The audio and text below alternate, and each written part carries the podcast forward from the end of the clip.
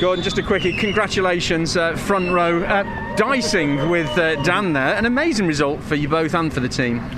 Uh, yeah, it's great. To, great start at the front. That's the first, the first and foremost. Uh, lots to play for tomorrow, and we've got to put ourselves in that position to race tomorrow. You know, we know it's pretty close round here, very close round here, but it, a lot of it just depends on how the dice roll with how you roll, you know, how you rock up on some of the traffic. But you know it well round here, and you're very good round here, Gordon, hmm. aren't you? Yeah, and I think we've probably got better race pace than we do qualifying pace. I think in my car, so um, we should be, you know, should be okay. After the disappointments that you've had so far, what does it mean to you and to the team to come to Brands Hatch on this weekend and lock out the front row?